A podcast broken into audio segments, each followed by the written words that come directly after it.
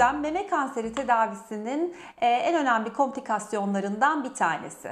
Lenfödem primer veya sekonder nedenlere bağlı olarak lenfatik sistem fonksiyonlarındaki bozulma ve bunun sonucunda dokular arasındaki alanda e, proteinden zengin bir sıvının birikmesi demektir. Meme kanseri tedavisi sonrası sıklığı değişik oranlarda görülebilmektedir. E, bunun nedeni meme kanseri cerrahisinin tipine bağlı olarak değişebilmektedir. Meme kanseri cerrahisi sırasında koltuk altı lenf nodlarının e, alınmasındaki e, orana bağlı olarak da e, lenfödem sıklığı değişebilmektedir. Ancak tek faktör bu değildir. Tek faktör cerrahi değildir. E, kişinin e, meme kanseri tanısı aldığı sıradaki yaşı, e, kişinin meme kanseri aldığı sıradaki beden kitle indeksi, beden kitle indeksi 30'un üzerinde olan kişilerde lenfödem gelişme sıklığı daha fazladır. Yine ameliyat sonrası dönemde tekrarlayan enfeksiyonlar lenfödeme yatkınlık yaratmaktadır. Bir takım genetik faktörler de lenfödem gelişiminde önemlidir.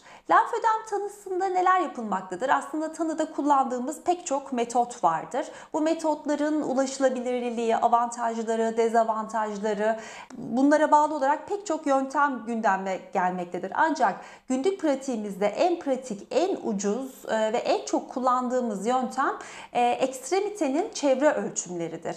İşte bu çevre ölçümlerini düzgün yapabilmek ve doğru lenfödem tanısını koyabilmek için hastaları meme kanseri tanısı konulduğu anda e, görmeyi istiyoruz. Hastaları bu alanda gördüğümüz zaman kol çaplarını bildiğimiz zaman ameliyat sonrası dönemde lenfödemle ilgili bilgilerimiz daha fazla tanıda bize çok yardımcı olabiliyor. Bunun dışında hastaları eğitmek çok önemli. Meme kanseri tanısı aldığı anda kişilere lenfödem hakkında, gelişebilecek lenfödem hakkında bilgi vermek ve lenfödem gelişmesini engellenmesi için hastanın yapması gerekenleri hastaya öğretmek çok önemli. Bunlar arasında neler vardır? E, ameliyat öncesi dönemde ameliyat olacak taraftaki ekstremitelerinde yani kollarında omuz, dirsek, el bileği sorunları var mı? Yine bu taraf kollarında kas gücü nasıl? Kas güçleriyle ilgili bir sorunları var mı? Herhangi bir altta yatan başka nedenlere bağlı, nörolojik nedenlere bağlı bir sorunları var mı? Bunları belirleyip bunlara yönelik tedavilere başlamamız. Erken postoperatif dönemde hastayı tekrar görmemiz e, ve direnleri olan bir hastada egzersizlerini nasıl yapacak? Nasıl cilt bütünlüğünü koruyacak? E, kolunu nasıl koruyacak? Ve yine gelişebilecek bir takım komplikasyonlardan biri olan seromalarıyla, ağrıyla baş edebilme yöntemlerini nasıl yapacak görmemiz gerekmekte.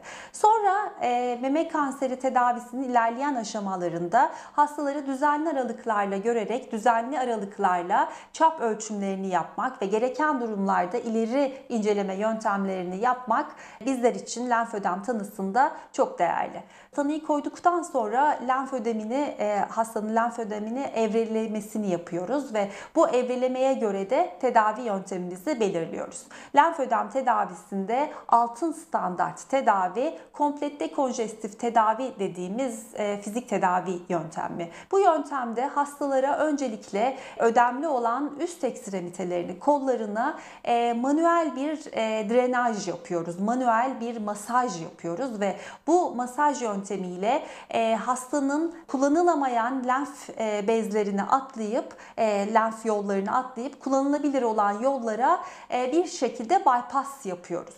Ardından ekstremitede hacim küçültmesi yaptıktan sonra bandajlama yapıyoruz. Sıkı bandajlarla e, hastaları bandajlama yapıyoruz. Bu tedavimiz belli süre devam edip tedavide ekstremitede istediğimiz hacim azalmasını sağladıktan sonra da bası giysileri dediğimiz e, yönteme geçiyoruz ve hastalara bu arada e, düzenli egzersizlerini, cilt bakımlarını nasıl yapmaları gerektiğini öğretiyoruz. Egzersiz olarak özellikle sorunlu olan üst ekstremitelerine güçlendirme egzersizleri, germe egzersizleri, yine yaşam kalitelerini artırmak için aerobik egzersizleri, e, solunum egzersizlerini mutlaka tedavilerine dahil ediyoruz. Lenfödemi önlemek için en önemli basamak hastaların bu konu hakkındaki farkındalığını artırmak. O yüzden meme kanseri tanısı alan her hastaya lenfödem hakkında ayrıntılı bilgi vermek ve hastayı eğitmek korunmanın en önemli yolu.